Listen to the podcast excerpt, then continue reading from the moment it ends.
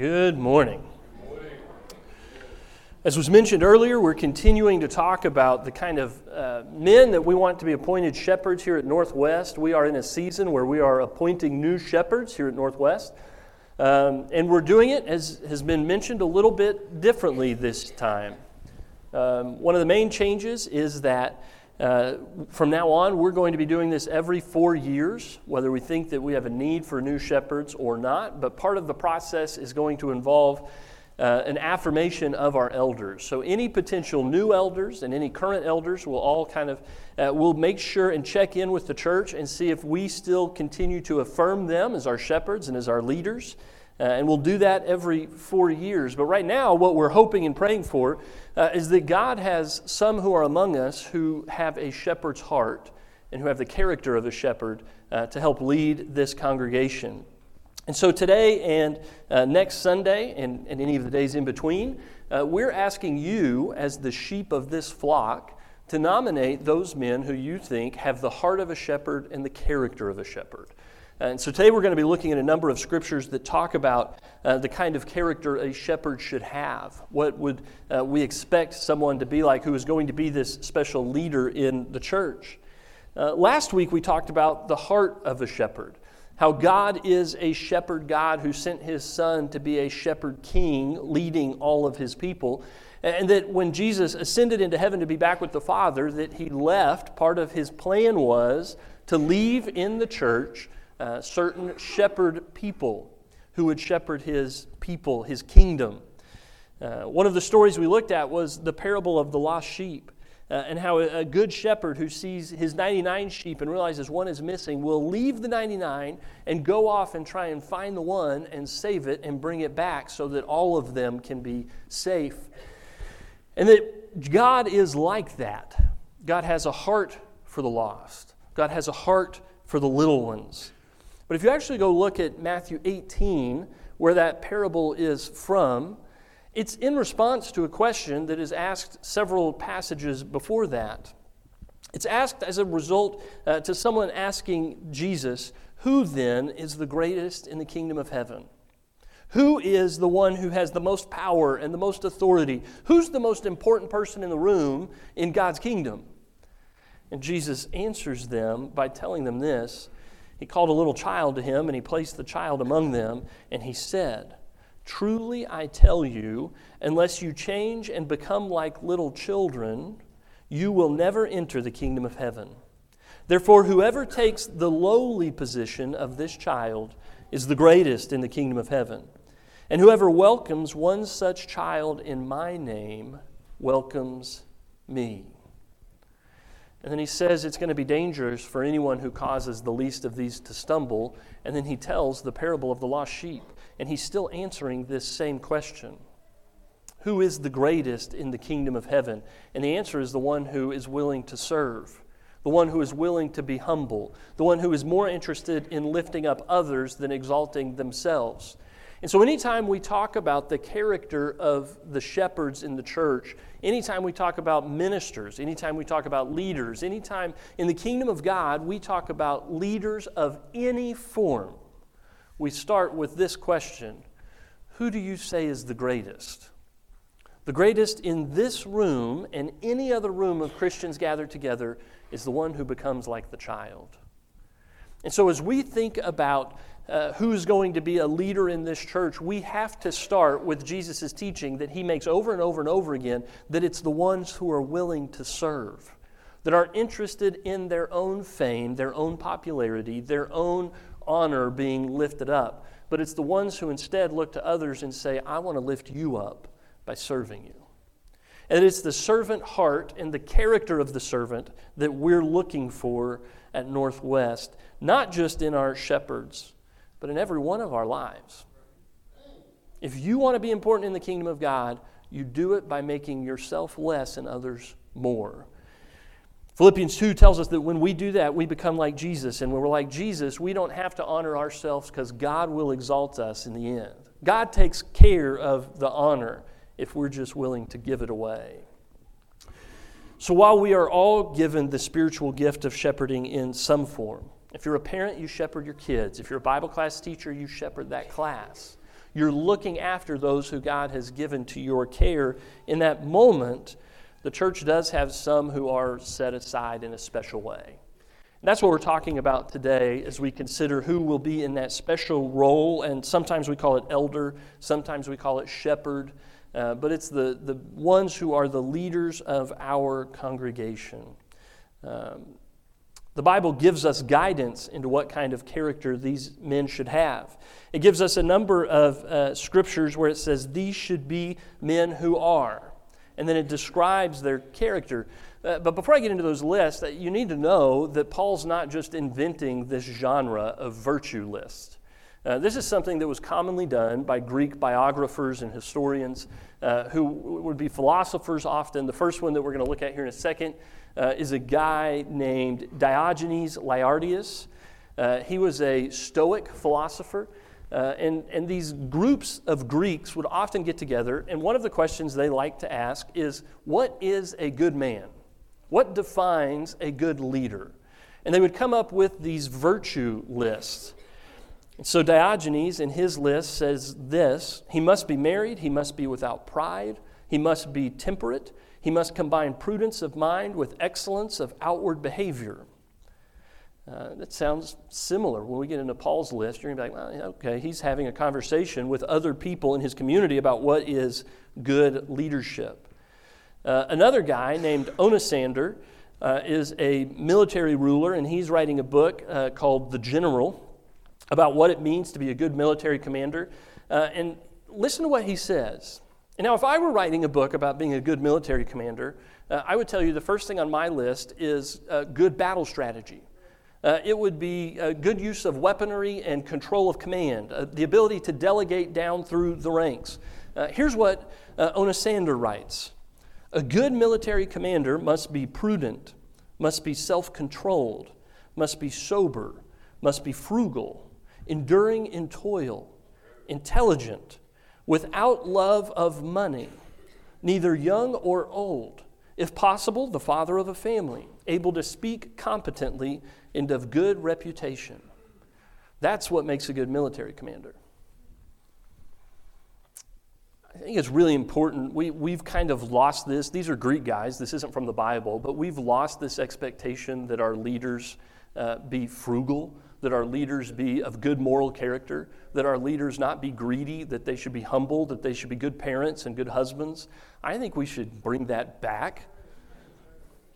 Oh, and judging by your response, that should be a sermon in the near future, but not today. not today, not today. Focus. Um, but they had an expectation that, that all leaders would be people of virtue, people of character.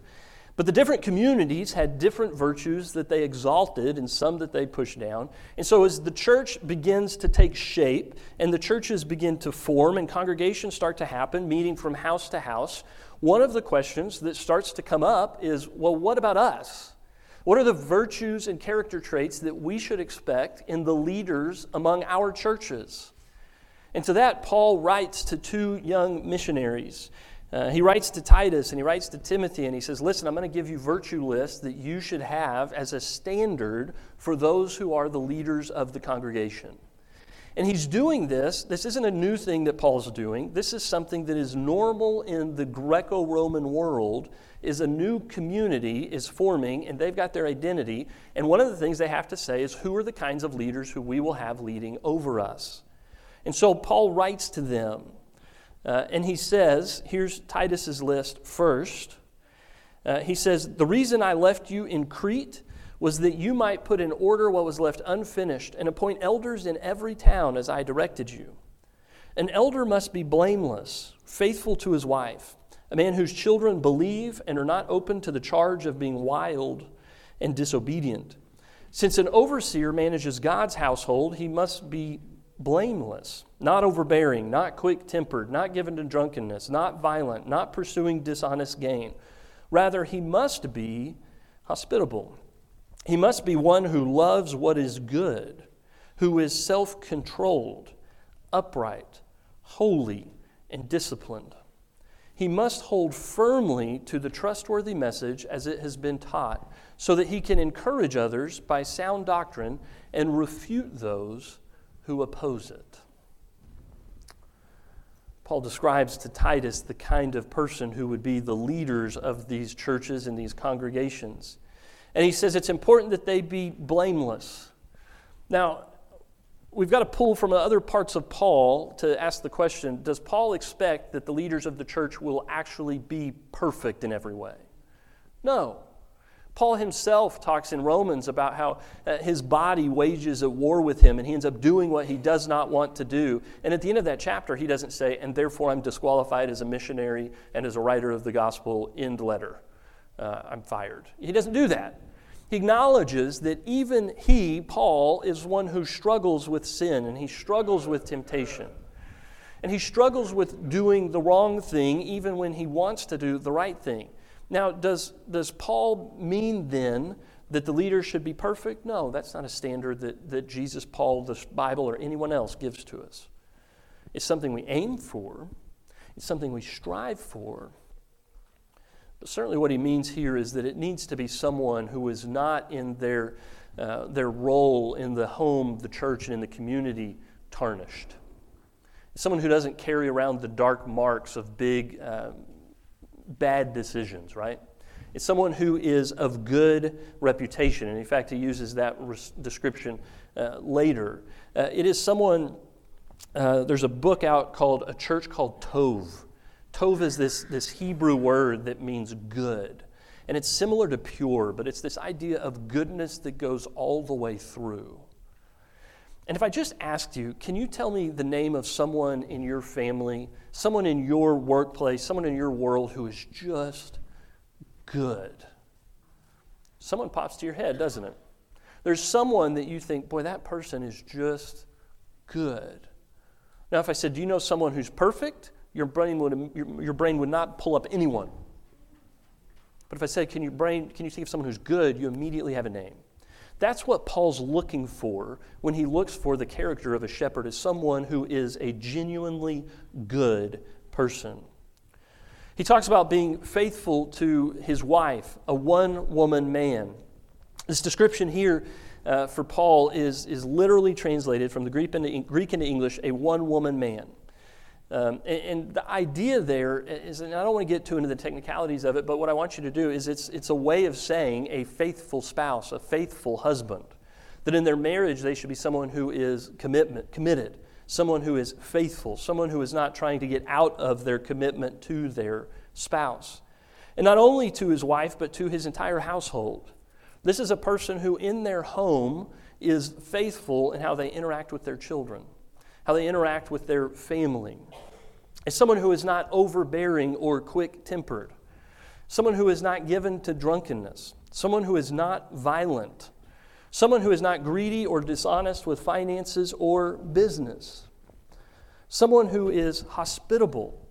Hospitality is one of the great virtues of the ancient world that we practice as a hobby, but for them was core to character. It's core to the character uh, of, of a good person in the ancient world. If you're willing to bring someone into your home and protect them and look over them, or if you're willing to just shut the door in their face and say, You're not my problem. Hospitality means letting someone else's burdens become your burdens and that you take them on and walk with them a little ways. It means taking care of someone who the world would say is not your responsibility, but you say, Today, while you're in my church, my house, my presence, I accept your burdens and your responsibilities as, as mine. Someone who loves good, someone who is self controlled, someone who is upright, holy, and disciplined, someone who holds firmly to Scripture someone who is responsible for the doctrine of the church. Uh, our shepherds are the ones who read Scripture and, and decide how, in our congregation, we're going to live it out and to practice it. How we hold each other accountable to the Bible and its teachings for us as individuals and as, as a community. And so you need someone uh, who has read it a number of times. Uh, someone who can say, God, I have hidden your word in my heart that I might not sin against you that, that the Word is part of how they make decisions and how they resist temptation and how they are guided in their life. The psalmist writes, God, your word is a light to my feet.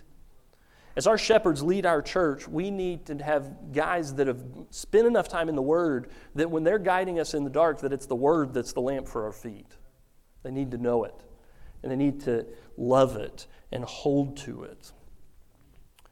He writes to Timothy later, uh, or on another occasion, I don't remember which letter was first. Uh, he writes to Timothy, and he's on the same topic, and he's telling Timothy, "Hey, uh, I already told Titus over in Crete, and I'm going to tell you in Ephesus. Here's what you need to do as you're setting up churches.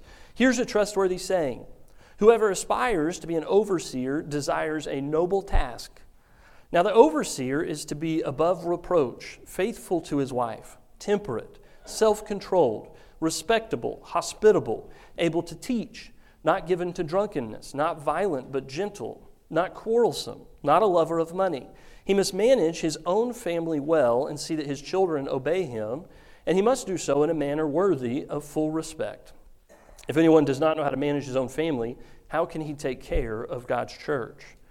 He must not be a recent convert, or he may become conceited and fall under the same judgment as the devil. He must also have a good reputation with outsiders so that he will not fall into disgrace and into the devil's trap.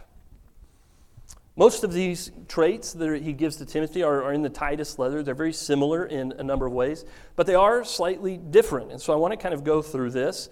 Um, the ones that are the same, you can imagine, are, are more important to Paul. The ones that have variation are less important. Luke does this a lot in his writing. He'll tell you the same story three times. That's how you know Luke thinks it's important. And he'll change a couple details every time he does it. That's his way of saying these details don't matter, but the pieces that stay the same do. Paul, in, in his letter to these two guys, gives them slightly different lists. I think it's because they're in different churches that have different cultures.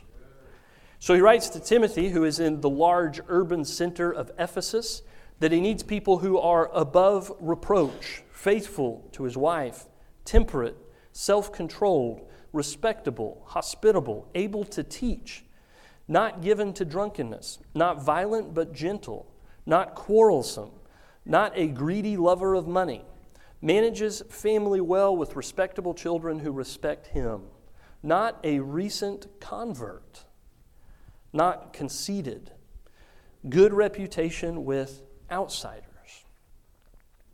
So the lists are, are very, very similar, but they do have some differences. And I think the reason they have some differences is because these guys are doing ministry in very different places. Timothy is in Ephesus, which is one of the great urban centers of the Roman world. Uh, and if, uh, if you've ever hung out with urban people, they're a little bit fancier and they're a little bit more eloquent in different ways. And that was even more true in Rome. Um, Titus is doing ministry in Crete. And right after he describes the list of, of the character of a shepherd in his letter to Titus, here's how Paul describes Cretans to, to Titus. He says, There are many rebellious people full of meaningless talk and deception, especially those of the circumcision group. They must be silenced because they are disrupting whole households by teaching things they ought not to teach, and that for the sake of dishonest gain. One of Crete's own prophets has said it Cretans are always liars, evil brutes, lazy gluttons. And then Paul says, This saying is true.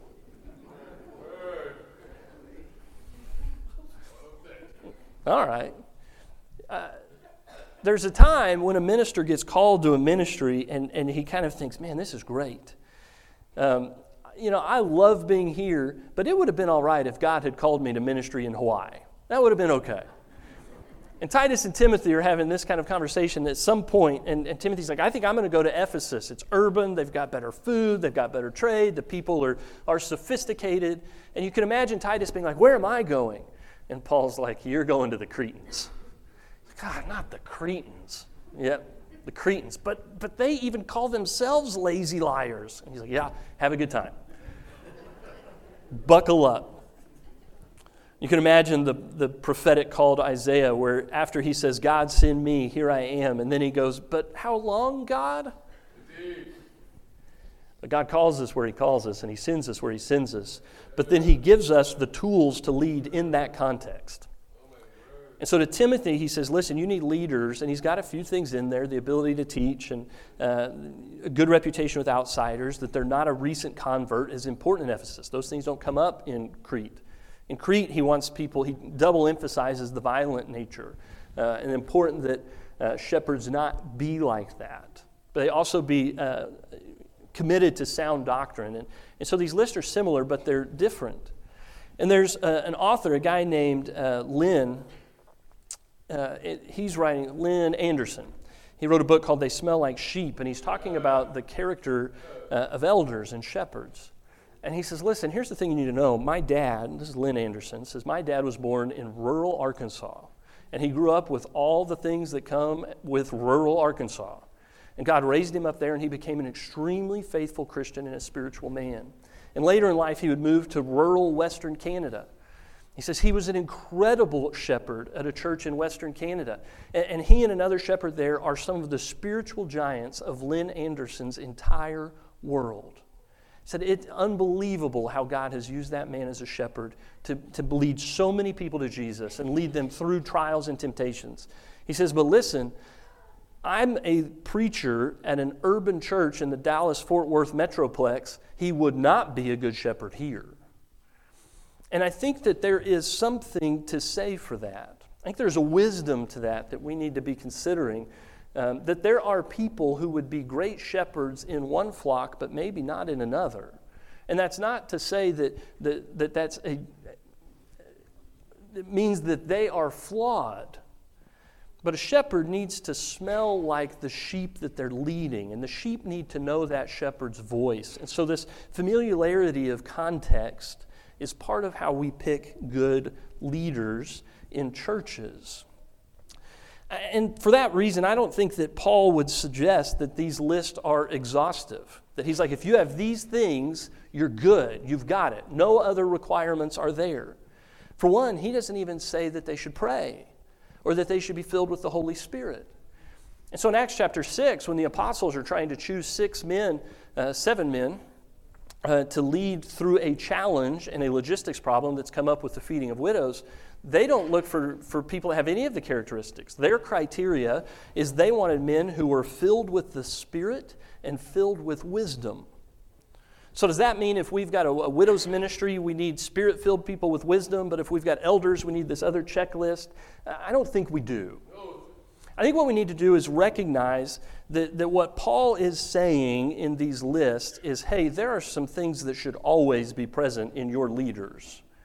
They should be uh, sober from uh, addictions and sober in their thoughts so that they can lead well. They need to not be violent. We always understand those things are present in our leaders, but we also need some who are filled with the Spirit, who are prayerful people who are people who um, put others before themselves.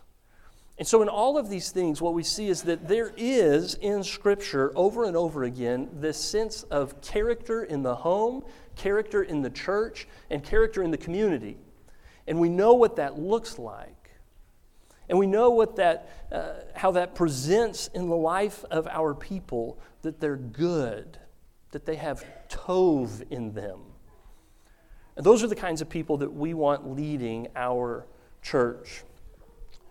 So, what are we looking for? I, I, want to kind of give you a, a, summary, and I like this. This is also from Lynn Anderson's book, and it kind of it, it combines a lot of these character traits that Paul has and that he gives to those who are leading at Ephesus and at Crete and in other churches that he would have been setting up and discipling throughout uh, the, the world that he did ministry in. And what we see is that we need men with experience. We need people who have experience with God's Word, that, that they've read it, but not just that they know what the words say, but that the Word is written on their hearts in ways that guide them. Guide them in their thought, guide them in their words, guide them in their actions. We need leaders at Northwest who are uh, people who have experience with Jesus. Jesus, on one occasion, says, uh, There are going to be people who call on my name in the, the final day, and I will say, I don't know who you are. We don't need leaders who know Jesus' name but who don't know Jesus. We need them to have a relationship with the Messiah because they've walked with him through the valleys and on the mountains. And the truth is, we also need leaders who have experience with Satan. We need leaders who have wrestled with sin. We're not looking for perfect people to lead. We need people that have been through some trials, that have had been knocked down a time or two, that know what it's like to wrestle with uh, temptation and sin and come out faithful on the other side.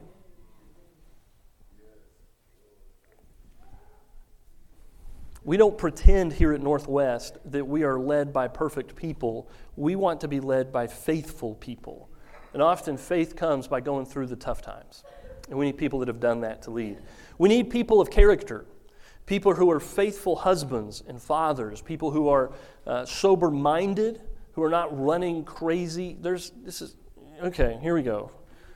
Um, in our world today, we've got a lot of people that are addicted to substances, and it controls uh, their behavior, and it controls their obsessions, and it controls their heart and their minds. But we also have a lot of people in the world today that are obsessed and addicted to their thoughts. And they've allowed their thoughts to be taken captive by the things of this world, and they're obsessed with things of this world. And it captures their hearts and their minds and their passions, and they think about it all the time. And so, if you are in your thoughts, in your worries and your anxieties, in the things that you're thinking about and chasing on a daily basis, obsessed with something that's not Jesus, we need people who are sober minded and sober from addiction to be leaders in the church. People who are, have the character of loving God more than the things of this world. We need people who have character, men who are respected by others in the community for their character. Uh, several times, uh, Paul talks about how the leaders and elders of the church need to be people who are beyond reproach, who are respected, and he places that respect in different spheres in their lives. They need to be respected at home, they need to be respected at work, they need to be respected in the community. People who are good all the way through are good when people are watching, and they're good when people aren't watching. They're good at home, and they're good when they're not at home. And we need leaders who are that way. We need men of vision. We need men that understand that we live in a rapidly changing world that needs continually new and innovative solutions to new problems. The world that we live in has been disrupted in every area of the world. And if we have leaders who want to try yesterday's solutions to today's problems, we're not going to get very far. They're not working. We need people that are adaptive leaders, that are willing to look at what's going on in the world and figure out how the church can grow and thrive and succeed in a world that's presenting new threats than we've ever seen before. That seeks out solutions uh, to deal with the challenges that the world and Satan put in front of us. So we need leaders that are willing to, uh, to experiment, leaders that are willing to fail and learn and move forward. We need leaders who aren't interested in putting the church in autopilot and saying, let's just see where this thing goes if we don't shake the boat too much. We need to be willing to grow, willing to lead. We need shepherds who see the challenges and lead the congregation into new pastures leading with faith and not fear. So, as we think about who at Northwest will be these leaders in our church, uh, what we're asking you to do, and this is your job. If you don't do it, nobody else will. So, here's your job starting right now and for the next uh, eight days. So, from now until about noon next Sunday, uh, we're going to send you out an email and it'll have a form in it. And you can just go into that form and you can answer the question who do you think at Northwest would be a good shepherd for this congregation? And you put their name in. Uh, you won't be graded for spelling, but it has to be close, okay? Has to be close. Um, give us their names, who you think would be good sheep, because the sheep know their shepherd's voice. And so we want to know whose voice you're willing to hear and you're willing to go with and to travel with on this faith journey. Um, if you're someone that's sitting here today and you're like, I don't like digital forms and I don't trust them, I don't want them, um, the government is watching, that's fine. We have paper forms, uh, and the government will not tell your toast, the, the forms will not tell your toaster who you're voting for, right? Um, so if you want to do that, they will be available in the South Foyer uh, after services. If you need one during the week, reach out to us. We'll get you a paper form and find a way to collect that from you. Uh, if you're watching online and would like to nominate someone, if you don't want to use the, the form that's available, reach out to the office. We'll get a paper form to you and collect that. Uh, but we need you as a church to nominate the men that you think would be good shepherds at Northwest uh, for the next four years uh, that will lead forward in this congregation. Um, what else am I not saying? Who can nominate? If you are a baptized member of our congregation, you can nominate, nominate someone.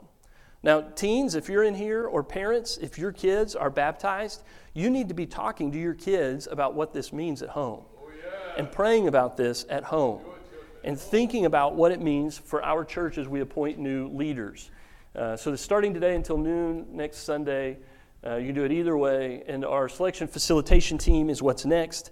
Uh, we've got a group of seven or eight people who are going, six or seven people who are going to be meeting with uh, those candidates who get multiple nominations and who are biblically qualified and who might be interested with that, uh, serving in this way to recommend to our shepherds.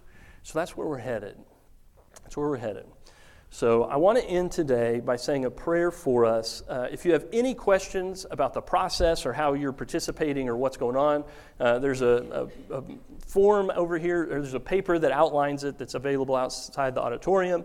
Uh, or grab me or one of our ministers or any of our shepherds and ask them about this. Uh, and please be praying as we choose leaders that God will bring us leaders who will lead this congregation where He would want us to go.